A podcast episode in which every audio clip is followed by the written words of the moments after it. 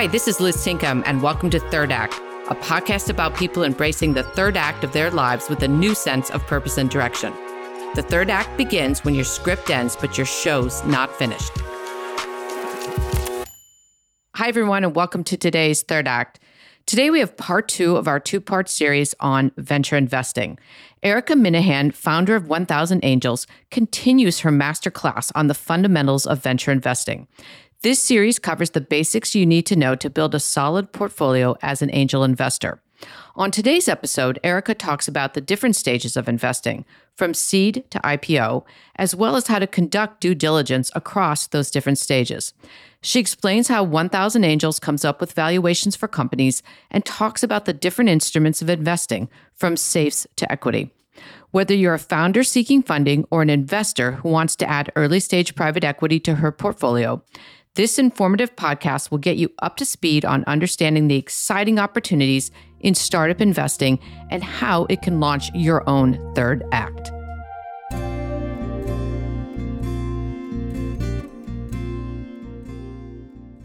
We'll be moving into completely new material, which is the investment process. The investment process begins when an entrepreneur requires capital, right? Very simple. Um, and so there are several different um, stages at which they're going to, you know, an investment might be made. Um, so obviously at startup, you know, most companies need some sort of uh, startup capital, whether that's, you know, from bootstrapping or from entrepreneur savings or from angel or V C investors. Um, so that's one stage. And then the next is at growth. So growth stage is basically considered once they like nail down their system for making money and they know that, you know, if they just pour more money into these sort of repeatable business processes, that the company will grow. Um, and so it's relatively lower risk. And this is kind of where you see like late stage V Cs, you know, private equity companies, you know, taking over then. And then similarly, um, sometimes uh, a company will raise capital just for liquidity, right? So a lot of the companies that you see going public are actually raising capital for investor liquidity, um, or if a private equity comes company comes in and wants to take sort of like a control position, um, very often in order to do that, they're buying out existing investors. So that's liquidity for founders, liquidity for existing investors. And then of course, you know, just a full-on acquisition um, is another stage, the last stage usually in the investment process.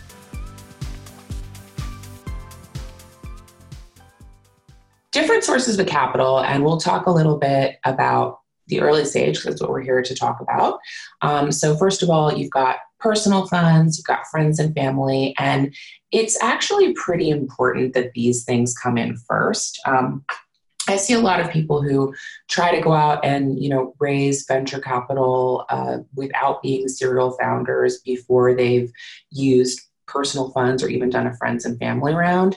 Um, and unfortunately, it's not great signaling um, because while we get it that not everybody has, you know, wealthy friends and family that can necessarily invest in your company, it is really important for investors to know that the people around you that know you the best uh, believe in you enough to actually put their money on the line. So that's one element of signaling.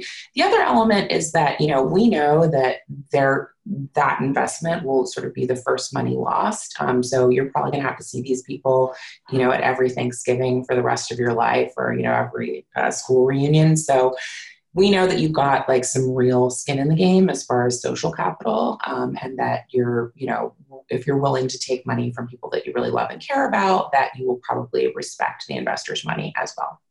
Um, next is, of course, grants, which can come from institutions, funds, and nonprofits. Um, these are largely mostly available to, you know, healthcare tech, biotech companies. They're not usually available for, you know, your sort of run-of-the-mill, um, you know, B two C tech startup.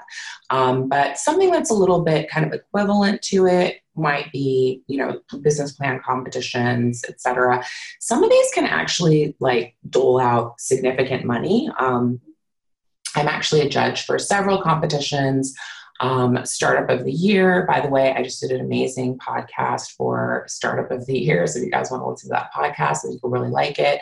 Um, they do an annual competition where I think they give out like about fifty grand, which is not bad. Um, And I'm pretty sure it's non-dilutive capital for that.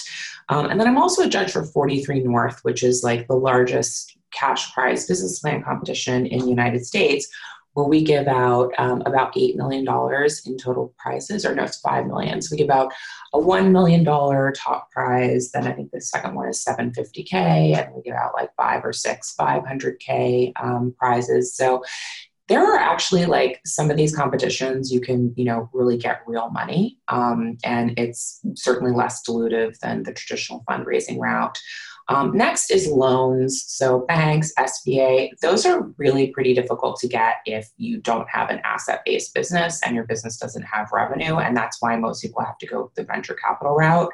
Um, I do feel like at least here in New York City over the last, you know, year or so, there's been um, an increase in kind of like state and city related uh, sources of investment on a smaller scale, maybe like fifty to one hundred K, um, specifically for women.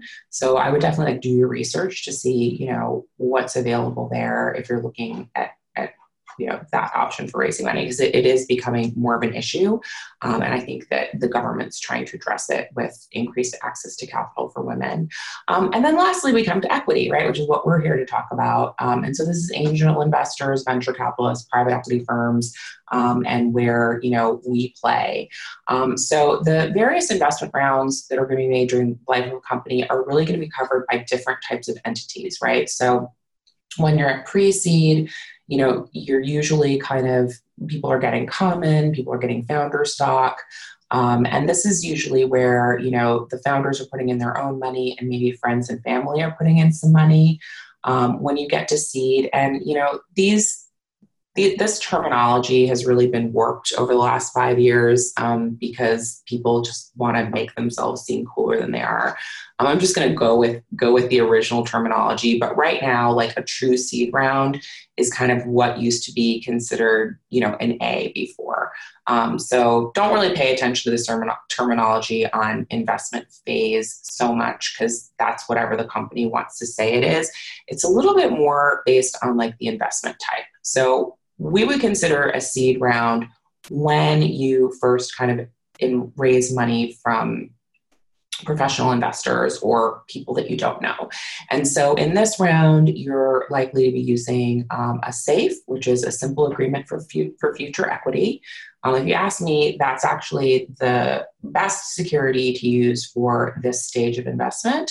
Um, you don't really need lawyers for it. Um, it you know, you, you can have a lawyer look at it, you know, certainly if it's something that you're unfamiliar with, um, but he's not going to have to like draft something and charge you, you know, billions of dollars. That's why people really like it. Um, it was actually invented by Y Combinator, and you can download um, the docs off of their site. Uh, the next one is the KISS, which is the keep it simple security. Um, this was invented like right after Y Combinator did the SAFE by five hundred startups. It's what they use. Um, it seems like SAFE is a little bit more dominant. I think it's just because like in the beginning, people thought that if they used SAFEs, that people would think that they had been in Y Combinator even when they hadn't. So it's kind of funny. Um, and then the last is a convertible note. And so the SAFE and the KISS basically like replace the convertible note. The reason I would say don't use a convertible note, Um, or if you're an investor, like encourage the company not to do a convertible note, is because the convertible note, though it is much simpler than preferred equity, is does get a lawyer's hands on it. And no offense if there's any lawyers on the call, but anytime a lawyer touches something, you know, it's really expensive and there's a good chance that it's going to get messed up. Um, so like I've had situations where I had a company do a convertible note, the lawyers just drafted like so much, you know, non-boilerplate language. And then the note didn't actually like say what it needs to say, which is like a pretty simple thing, um, which is just that, hey, we're investing this money.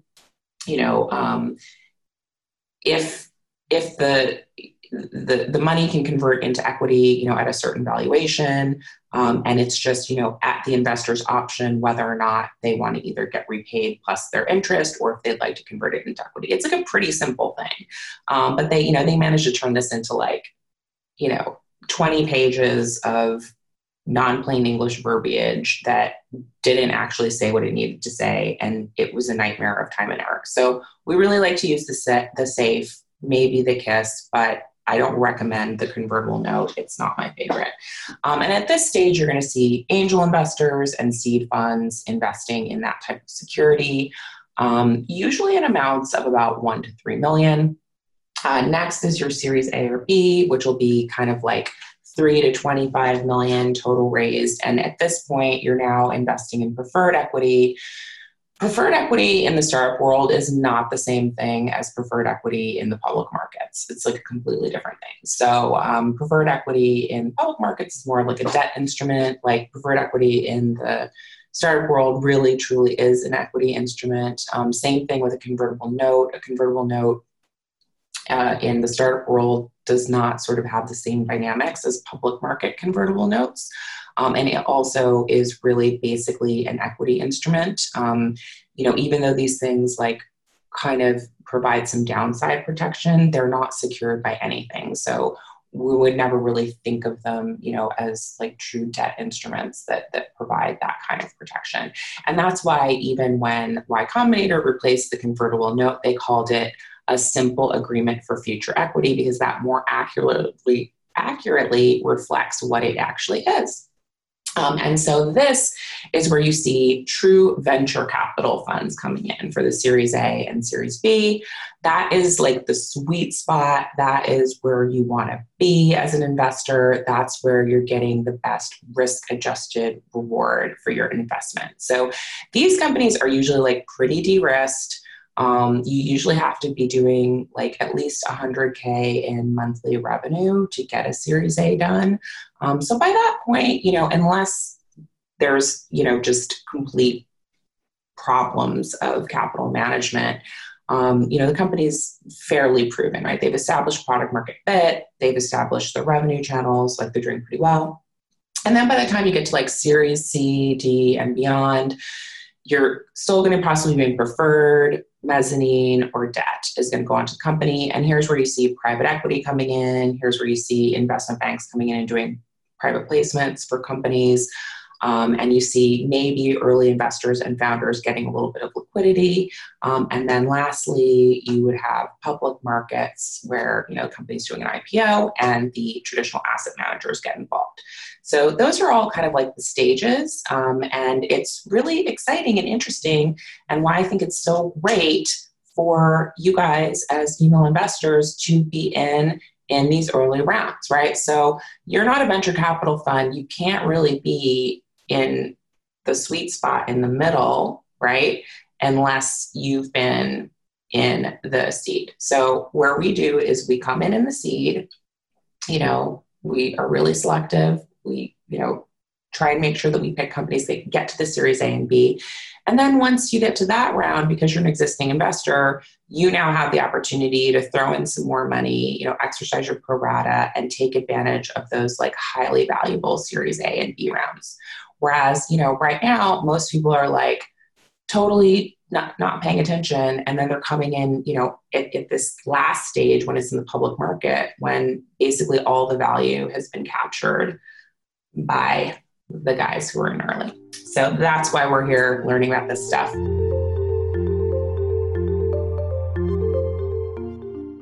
We start with screening of deals, due diligence, structuring a deal, company getting a term sheet, the first closing, then monitoring the investment, and then exit.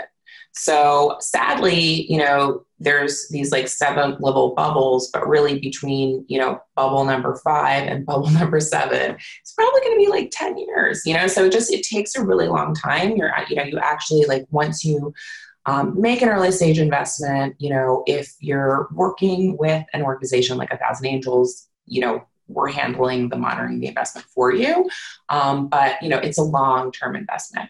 Oh, hi, Erica. Another Erica on the line. I have a question for her. Are you seeing more price seed rounds issuing preferred equity? Uh, you know, you pretty much will not issue preferred equity until you're doing like a three million dollars round. So in today's vernacular, a three million dollars round is considered a series seed. Like, I think that, you know, so, so people are kind of a little weird about the terminology because it's just optics. Um, so in these days, what I would consider seed and where you're going to see the first price round happen is usually when the company's doing a three million dollars raise. And by that point, they have to get to at least one hundred K. So I wouldn't say that like I'm seeing more because we still, there, there are still lots of raises prior to that that are done with SAFEs. Um, but yeah, about three million is where people usually start with actual price rounds. I hope that answers your question.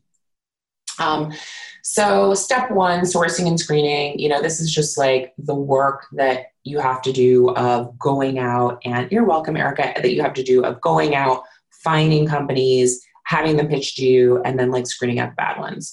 Um, and you know, it's actually a lot of work. Like this is what I do professionally. So I have to, you know, spend all my time doing it. Um, and it's a lot, it's a lot of like emotional investment, you know, um, one of the things that is so tricky about this job is that, you know, for me, like I always feel like, okay, if I meet with a company, I want to give them like really honest feedback and really good feedback. Um, but on the other hand, you know, you really have to realize like, this is their baby, you know, and you can't say anything too negative about their baby. So like really being able to, Um, you know, make that kind of like emotional connection when you're in the sourcing and screening, let everybody come away feeling good about themselves. It was a positive interaction. Um, it's a lot. And, you know, the, the honest truth is that I would say that I have to talk to like ninety-nine companies for every one that is actually like something that we'll seriously consider investing in. So that's like a lot of, you know, interactions where you have to, you know, let people down really nicely. So, um, you know, it's, it's important if you want to be able to keep sourcing companies and screening companies that, you know, you treat every interaction with respect, um, and with care, and that they come away from the interaction having gotten something positive out of it, even if it wasn't a yes, uh, from an investment perspective. So how do we go about actually getting these deals? So it's events, it's meetings, it's phone calls, it's things like this that I'm doing today, you know, member referrals, ex- relationships with accelerators and incubators, relationships with seed and series A V Cs. Um, you know, we get hundreds of applications actually now, probably like each month, um, you know, and then we review the applications, and when we, you know, come across companies that we really like, we then enter them into due diligence. Now, I would say that the vast majority of deals that we actually do, um, you know, usually come from some sort of a recommendation, um, or, an, or a warm introduction. Um, but we also absolutely accept like cold introductions too, you know, just because somebody I know didn't introduce you to me, I still, you know, put just as much effort into at least taking a look um, at that opportunity. Next, we move on to the next process. So once you've like screened something, you think it's interesting, now you have to do due diligence. So due diligence is what we do to mitigate risk. You know, we don't just meet a company and go, this is great, and hand over a check. We have to sort of really analyze um, several different factors. Um, and really what we're trying to be aware of is business risk, people risk, and legal risk. And all of these are very important. Um, so on the people risk side, it's really management team. So like everything that you can do to like really get to know the management team is going to help mitigate that. You know, one of the things that I do for my L Ps and members of one thousand Angels is that, you know, I've been a very successful investor because I invest a lot emotionally into the founders that I work with. So I have to know that like the founder that I'm investing in and that, you know, our group is investing in, that they are somebody that we can trust, that, you know, we know that they're going to do whatever they can possible to make this work and that they're not going to screw us over anyway. Right. So like mitigating that people risk isn't, you know, it's not just like, oh yeah, do some, you know, background checks and some reference calls. It's like, you should really probably, you know, if it's you just individually investing in something, or if you're with a group, know that somebody is there who's really developing the relationship. And that's what V Cs are for. right? Is that the fund manager, it's their responsibility to really get to know the founder and to spend a lot of time with the founder and to um, build trust with the founder, right? So that that person now will protect them as the company grows, protect their position. So it's very important. And then also just knowing people, because, you know, we've seen lots of companies, and I'm not going to name any names, but blow up because, you know, founders were doing ridiculous stuff, right? So really think about, you know, the management team, the trustworthiness of the people, um, and how that can present a risk to the business. The next part, business risk, is probably like just what you're normally thinking about, which is, you know, the market, the product, the financials, the marketing plan. Um, I'm a former banker. And so like, I always do a full audit of the company's financial model. I see so many people and even real investors who sometimes like don't even look at a financial model. Like we've seen companies, you know, go out of business where they were like, oh, we, we ran out of money because nobody did a financial model, you know? So I would just behoove you to always make sure that like that box is checked, because, you know, that's kind of like, you know, the doing your homework element of what is the future of this business, and to really go through it and make sure that it actually makes sense and that there aren't any mistakes. Um, so that's like one that I see a lot of people skipping. Um, we don't want to skip that. And then of course a marketing plan, right? So a lot of people like might have a great product, but they don't really know how they're going to sell it. Um, that's another thing that is really important is, you know, not just that the product is great, but how is it going to be sold? What are the distribution channels? You know, what are the marketing channels? All of these things. And then of course, legal risk, right? So what is the company's true intellectual property? There are a lot of risks there. You know, you do the best that you can to mitigate them. You know, I have a really great portfolio company um, that was just targeted by a really terrible patent troll that's, you know, trying to extort her for like hundreds of thousands of dollars. Um, and, you know, had to deal with that. So it's always there, but in our diligence, we can do our best to mitigate it. And so the next thing that I really want to focus on is just efficiency in the diligence process. So number one, you know, you don't want to waste the company's time, right? And you, of course, don't want to waste your own time. So focus on like the biggest areas of concern first, communicate regularly with the team, right? So if you see something that's a deal breaker, you know, be like, we saw this and, you know, it's not working. Don't like see the deal breaker, keep going with the company. And then, you know, a month later be like, oh, well, this thing that we learned, you know, four, four weeks ago is the deal breaker for us. So we really just want to be like very efficient and, you know, it's okay to say no. As we said, ninety-nine out of one hundred are going to get to no. Um, so once you see something that makes it a no, you know, communicate that right away.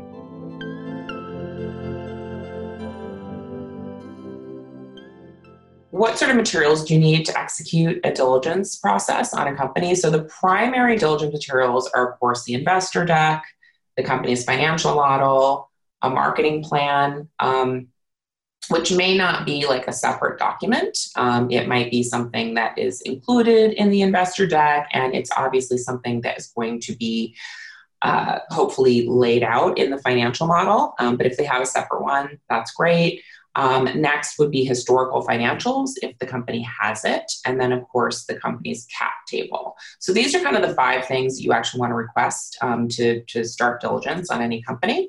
Um, additional diligence items would be like a client list, their sales pipeline report, uh, any material contracts if it's a company that, you know, part of the valuation is based on contract with like another large company, um, management reference checks, customer reference checks if you can. And then if they do have patents pending or patents granted or any other sort of intellectual property, you can request um, evidence on that. We can see that there are some companies that didn't ask for that and, and it didn't go in a great direction.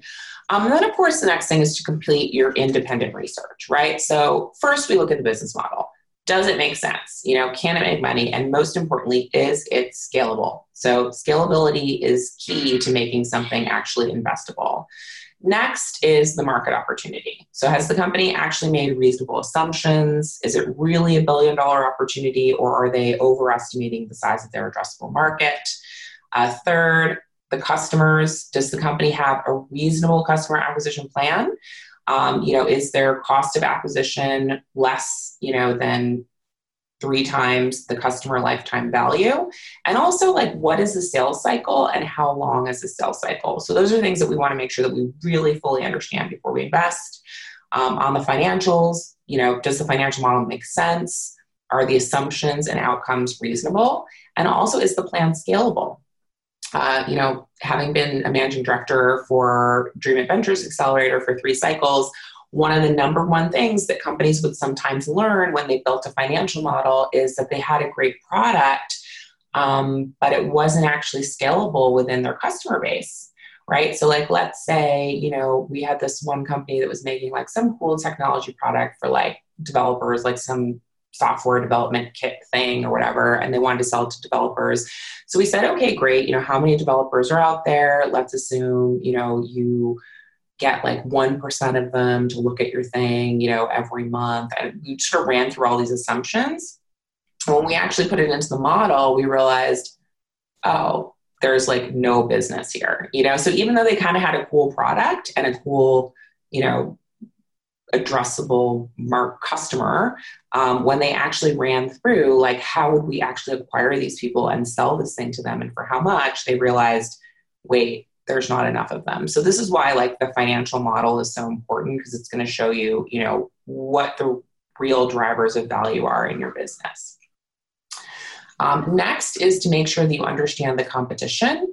Um, so understanding the company's value proposition versus competitors, and really most importantly, also understanding if there are any substitutes in the market, or if, you know, there are some new technology innovations that might actually eliminate um, the need for what your company is doing. So like really being aware of that.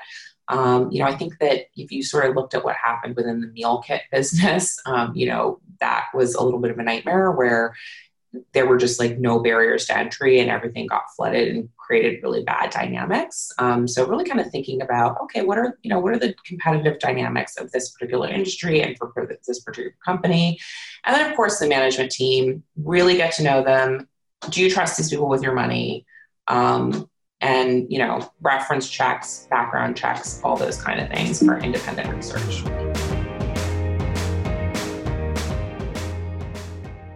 Um, so next, we talk a little bit about structuring the deal. So determining valuation. Now, you're probably not going to be structuring the deal, but we're going to talk about what is involved. So number one, it's always a negotiation.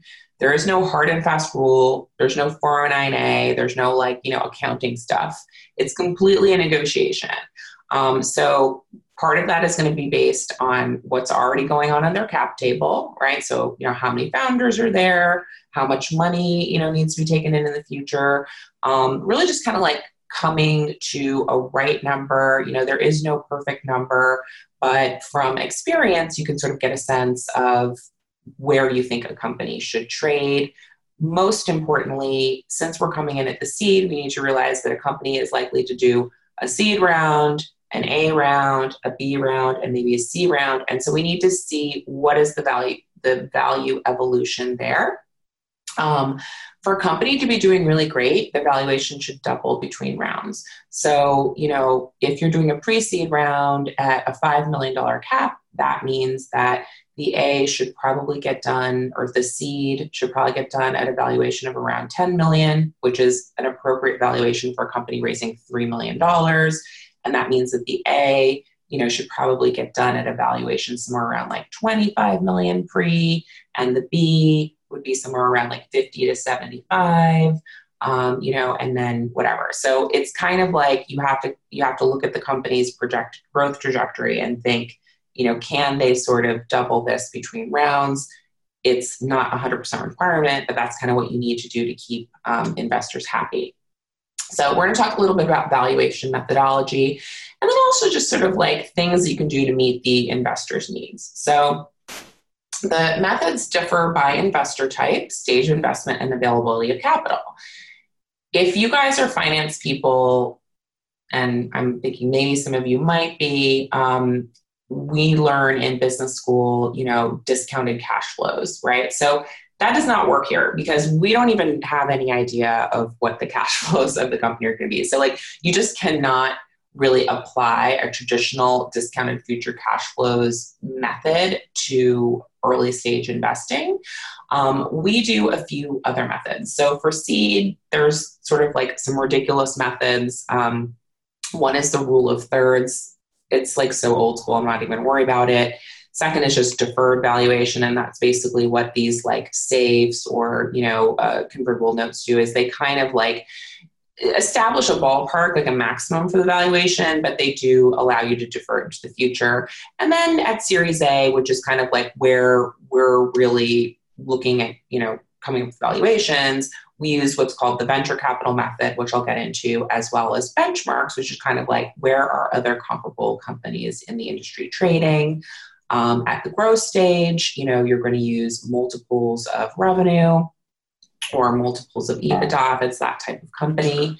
Um, you're going to, the growth stage equity companies are going to be maybe thinking about like, what's the valuation based on the percentage of equity that they need to acquire. Usually it's like a little bit over fifty percent if they want to get control.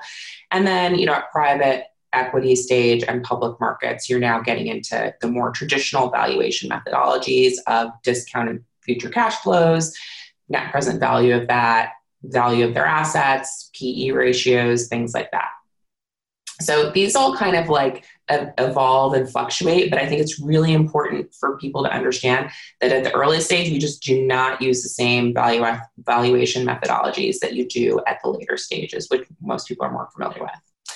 Um, so the next thing that's really important to understand in terms of terminology is like pre-money versus post-money valuation. So we always talk about companies in terms of their pre-money valuation, and that's just the value that's ascribed to the company before the money goes in. So if an early stage company is raising a million dollars and their pre-money valuation is three million dollars, and they take in exactly one million dollars of new money, the post-money valuation is just three plus one equals four. And the new money investors now own twenty-five percent of the company. So it's a pretty simple equation, but it's really important to remember that like we don't talk about valuations in terms of post-money. The reason is because we don't usually know exactly how much is going to get go in. Um, so mostly it's done at pre-money. The only time I would say that that changes is for some reason, like sometimes at Series B rounds, I'll very often see the rounds be talked about in post-money valuation. Don't know why, but usually when someone's doing a Series B, they'll be like, okay, you know, we're, we're going to take between fifteen and twenty million and it'll be a post-money of one hundred. Kind of a random thing, but you know, when you're coming in at seed and Series A stage, we almost always talk about the money, the, the valuation in terms of pre-money. Um, so possible valuations for a seed round, um, you know, there's this ridiculous thing called the Berkus method, which Nate Berkus invented. It's just kind of like eyeballing it. You know, he he put this five hundred thousand dollars on one of each of these categories a long time ago. I think now you'd probably have to, because of inflation, you'd probably have to say a million, but he would say, okay, you know, if you have a great idea, you know, that's a million. If you have the prototype, that's another million. If you have a great management team, that's another million. If you have strategic relationships and a product rollout or sales, that's another million. So he's kind of just like abstractly saying, you know, do you meet these categories, add another million. And so let's say, you know, the maximum would now be five million, right? So that's sort of like one method that's very arbitrary, but also kind of makes sense because basically in a very early stage round, the valuation is almost always probably going to be like between, you know, it could be three if you're, you know, I don't know, you're like in, you know, Detroit or Cincinnati or somewhere else where, you know, prices are just generally low. Um, but it's definitely going to be between three and five million. If you're a, a serial founder, it could probably go as high as seven. But the truth is, like, the range is pretty low. Um, so it does matter to do it, you know, to do it properly. You know, so for example, if I invest in a company at a three million dollars valuation and the company's eventually sold for, you know, thirty million dollars, I'm going to get ten X. But if I had paid a five million dollars valuation, I'm only going to get six X. So it actually like is very material on the back end. Um, but, you know, at the end of the day, like the actual sort of range of valuations is like fairly narrow.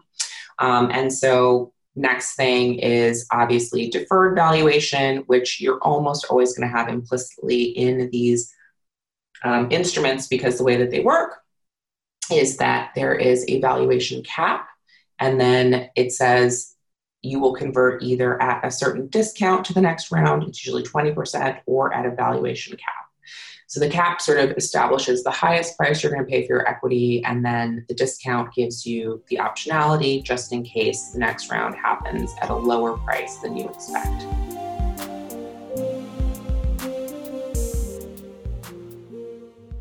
So the method that we really use for establishing valuation is the venture capital method. And so what you want to do is you want to think about the terminal va- value at the sale of the company estimated on a multiple of sales or EBITDA. We almost always use a multiple of sales because EBITDA is just like less relevant. Um, but the way that we do this, and this is like kind of the real way that we do it, it's very back of the napkin, is if I think that at year five, you know, the company is going to be doing one hundred million dollars in annual revenue, and I think that, you know, the company will be able to trade at like three times revenue at year five. That means that in at year five, I think the company is going to be worth about three hundred million dollars. Okay, so if the company is going to be worth three hundred million dollars at year five, and I need to, you know, I'm I'm an early stage investor, I need to get a thirty X return on my investment. That means that the post-money valuation of the current round, assuming this is like the only capital that needs to be raised between now and year five, needs to be ten million dollars. So if the company, say, needs to raise, you know, two million dollars right now, the appropriate valuation is eight million dollars. So that's how really venture capital people truly like ascribe these valuations. Um, and it can make sense.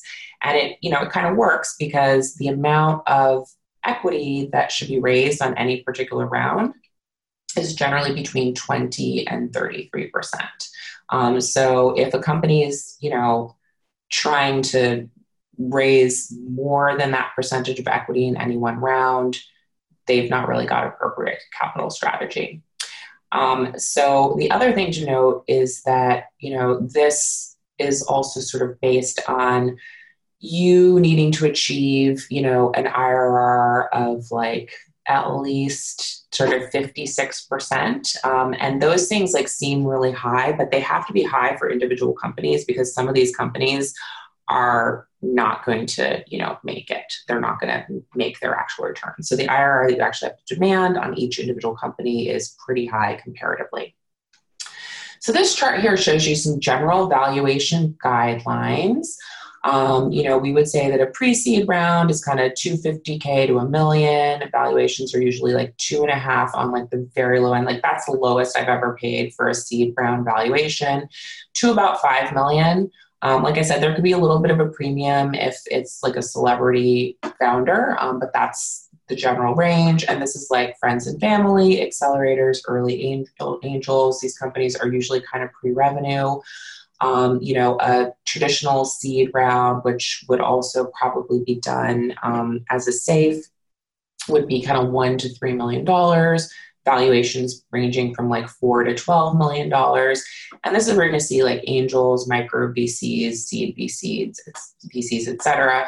And it's kind of like everything up to that one hundred thousand in monthly recurring revenue benchmark that the real V Cs are looking for. So once you get there, you're, you're probably doing like a traditional Series A, and some people might call it Series Seed. So, you know, don't look at the, the name, just look at the amount that's being raised. So for a three to ten million dollars raise of preferred equity from V Cs, you're probably going to get a valuation of like twelve to thirty million dollars. And at this point, you need to be doing over usually one hundred K in monthly recurring revenue. A Series B is typically for raises of ten to twenty-five million with valuations of like thirty to one hundred million. And this is also V Cs. And by this point, you usually have like three million plus in annual revenue. And then Series C is kind of like twenty-five million and above, valuations of seventy-five million and above. And here's where you see more growth stage V Cs and companies with like sort of ten million plus A R R. So the way you kind of think about it is like, you know, in a pre-seed round, companies probably raising maybe like five hundred K, seven hundred fifty K. In the seed round, you know, it's maybe like one point five million. Then they're raising a Series A of maybe like, you know, three million. And then the Series B is like ten. And then the Series C is like twenty-five. That's like a very normal sort of fundraising path for a reasonably capitalized startup. Um, the less they need to, to raise, obviously, like the better for you. Um, but you have to like really sort of be aware that you're going to need to sort of like hit these different, you're going to be able to have to like sustain uh, these valuations as the company grows. Um, this chart is kind of interesting. It just sort of gives you an idea of like valuations versus traction and what can like make valuations more expensive. Things like previously successful founders, valuable intellectual property, coming out of Silicon Valley or Y Combinator, you know, those things are going to add, make things more expensive. And what things are going to make things like nice and cheap? And cheap is good for the investor, right? Because that means like you're getting a good deal. So if they're not from the Bay Area, you know, or N Y C, if they're from like Cincinnati or Detroit or Austin, you might get a little bit better deal.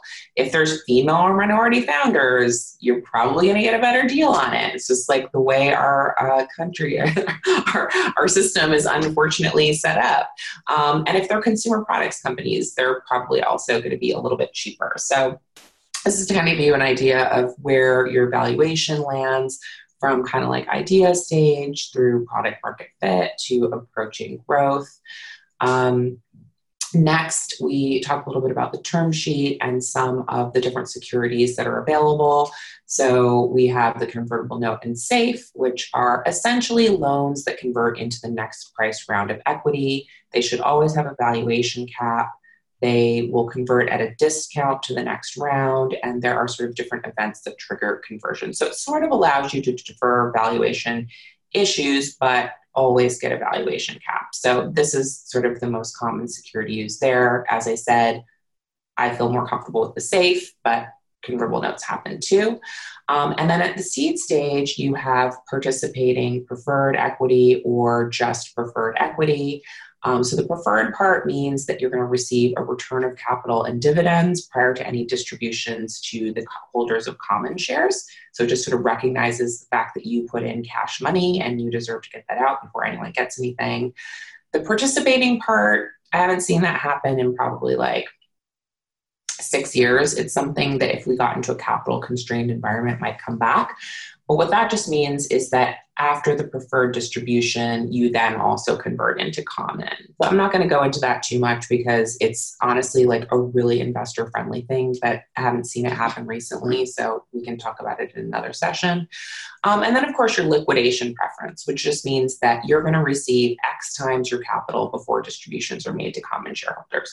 So if you have a liquidation preference, it's usually one time. If it was like two times, it would mean that you need to get back two times your initial capital. Capital invest, investment before common shareholders get anything. And this is why we always want to be in preferred. You never want to be in common. You need to invest in a C Corp, not an L L C, and you need to never invest in common. So that's just the rule. Thanks for joining me today to listen to the Third Act Podcast. You can find show notes, guest bios, and more at third act podcast dot com. If you enjoyed our show today, please subscribe and write a review on your favorite podcast platform. I'm your host, Liz Tinkham. I'll be back next week with another guest who's found new meaning and fulfillment in the third act of their life.